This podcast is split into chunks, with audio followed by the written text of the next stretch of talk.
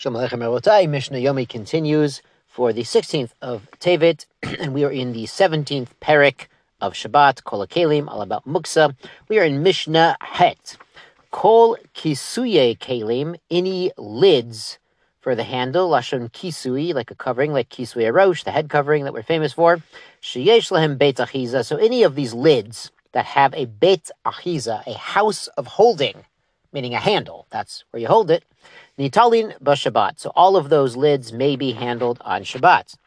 Now that may sound pretty obvious because as we learned the first Mishnah of the parak, the door of a kli is like part of the kli. So why isn't the lid of a kli also like a kli? So the Mishnah actually brings up an issue that explains this. Amar Rabbi Yossi, when does this apply? That a handle with a, a lid with a handle is able to be moved on Shabbat the kisui karka. That's a lid for something in the ground. Now keep in mind, you could have a kli in the ground, such as ovens were frequently built out of stones or bricks into the ground. Basically, the oven is on the ground, it's kind of attached to the ground.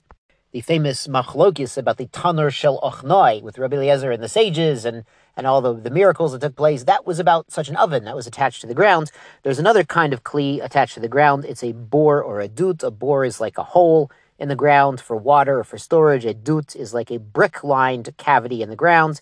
And it's typically used for, for water storage, and you put a lid on it, and it's actually it's it's dus in Ashkenazi. So if someone says vas is dus, so you know what a dus is. It's this hole in the ground lined with bricks for water storage. So Rabbi Yossi is pointing out that the din of the Mishnah that you need a handle, you need this Beit to be able to handle the lid on Shabbos. That's only for a lid for something that's in the ground. A vol, bekisuye kelim, a lid for a regular normal kli, like your pots and your pans and such. Bain kach, bain kach nitalin b'Shabbat. Whether or not it has a handle, it could still be used on Shabbat. So if your lid to your pot doesn't even have a handle, it could still be used on Shabbat. It's part of the kli. Great. Let's go on to Perik Yud Ches, Perik Chai, Mishnah Aleph. Mifanin afilu arba v'chamesh kupot shel tevin v'shel tvua. So we may clear out. We can do pinui, clearing out, even four, even five uh, baskets or bundles of straw or of grain. Uh, why? Mipnei ha'orchin, because you have guests coming. You need to clear out the room, or you need a bigger room. So you're using sort of the shed or the storage or the, you know, the barn uh, mipnei bittul base medrash, or your base medrash was full and you need to have overflow seating in the barn or in the uh, the hay storage, so you can clear them out of all low et otzar, but you can't clear out the storeroom entirely. So the Gemara explains actually four or five is lavdavka, even more than four or five, but the rule is you can't clear it down to the floor because if you get down to the floor, it's typically a dirt floor, you might come to sweep it or level it or try to make it look nice in a way that would do a malacha on Shabbos, and we, we don't want you doing that. So we leave some straw or some grain on the floor, but we do clear out room for guests to stay or have a suda or for a similar mitzvah or for people to get together and learn Torah on Shabbos. Now the Mishnah continues about certain things that we might have thought are muksa, but they're actually not muksa and can also be cleared out on Shabbat. Mefanin truma tahara you can clear out truma, that's the portion given to the Kohen, as long as it's tahor, as long as it's pure and he can eat it. If it's truma tameya, as we learned, he has to burn it. We talked about in Trumot. Demai, we had a whole book about, the whole sefer, whole uh, Masechet about demai, and that's um, basically it's produce that has a safek, a doubtful obligation of tithing, because most of the Amarites did take tithes, but some didn't, so we'd take some of the tithes out of doubt. Umaisa Rishon, and the first tithe should nitla trumato, that they had taken the truma.